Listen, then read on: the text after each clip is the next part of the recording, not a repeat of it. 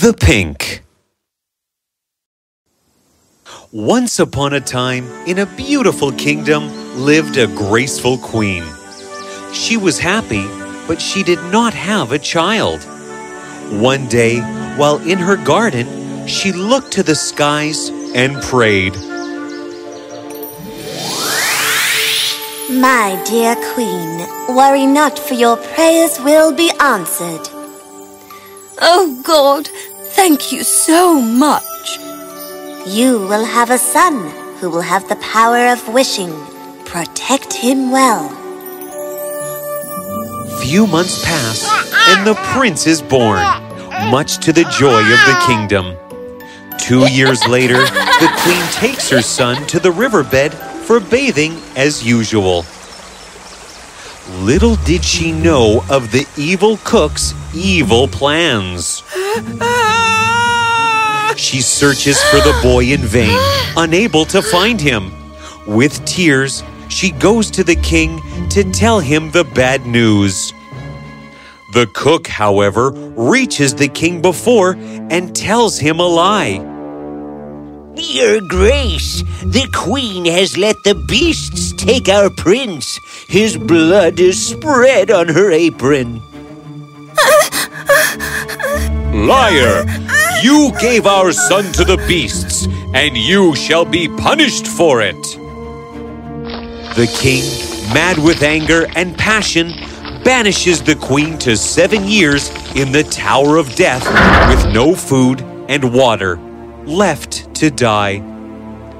But the gods were kind on the poor queen. They sent the angels to give her food.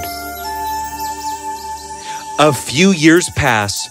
The prince grows fairly to be a well behaved young boy. Deep in the woods, far away from his parents, unknown to him, the cook decides it's a good time to cash in. My dear boy, your uncle wants you to do something for him. yes, uncle. What must I do for you?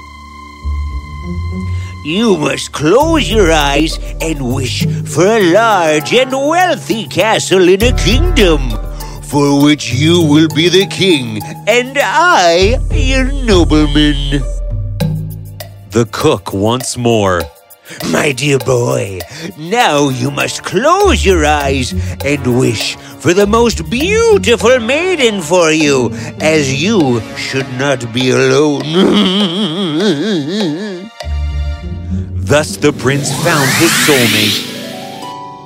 They instantly fell in love and would dance and celebrate and live happily together. The cook, however, had more evil plans. The cook is in a high chamber in the night, full of evil laughter. He looks into the mirror and talks to himself. I have everything I ever wanted. Now only one thing remains. the prince must die, for if he finds out about his parents, I shall be in trouble.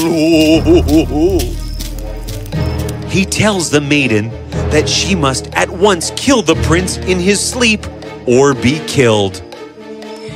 I will not kill him. I love him truly. Oh, kill him you will, or it is you who will disappear. See, I cannot let him know of his true parents and how I stole him. So you will perish or do my deed. you evil man!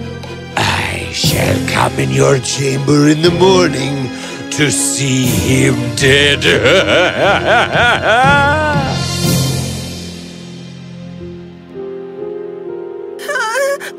I knew you will not do it. I heard everything. I'm sorry, my love. I feared for my life and yours. Now he shall pay for his misdeeds. The prince wishes that the cook becomes a black poodle with a golden collar, and he be fed only live coals for food. Now I must return to my parents. I cannot take you like this to them, so I will carry you as a flower. Yes, my love. The prince thus wishes her to be the most beautiful pink rose and carries her in his pocket. He leaves to find his parents with the poodle being pulled about. After traveling for long, he reaches his kingdom and learns of his mother's fate from the local people in the markets. He reaches the tower in the night and wishes for a ladder to reach his mom. My dear queen, are you alive and well? Yes, my angel. I'm well fed and satisfied. Thank you. My queen, it is me, your son. I have returned from the forest, where that wretched cook had confined me. He took me and accused you falsely. I have come to save you. Oh, oh, my divine child. The gods have answered my prayers again. The prince took all the deer and knocked on the castle's doors the next morning. He requested to meet the king in his hall to offer the deer as a gift. Thank you, great huntsman. For your gift of these 200 deers are much welcome. What do you want in return? Your grace, just a feast with you and your royal family. He makes a wish to himself. I wish someone speaks to the king about my mother now.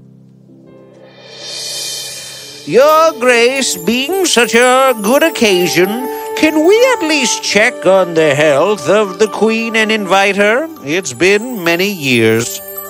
Never! She gave my son to the beasts. Your Majesty, that is a lie, for I am your son, and I was not taken by the beasts, but by your wretched cook. How do I believe you? The prince smiles, pulls along his poodle, and wishes. The poodle becomes the cook, who is crying in pain.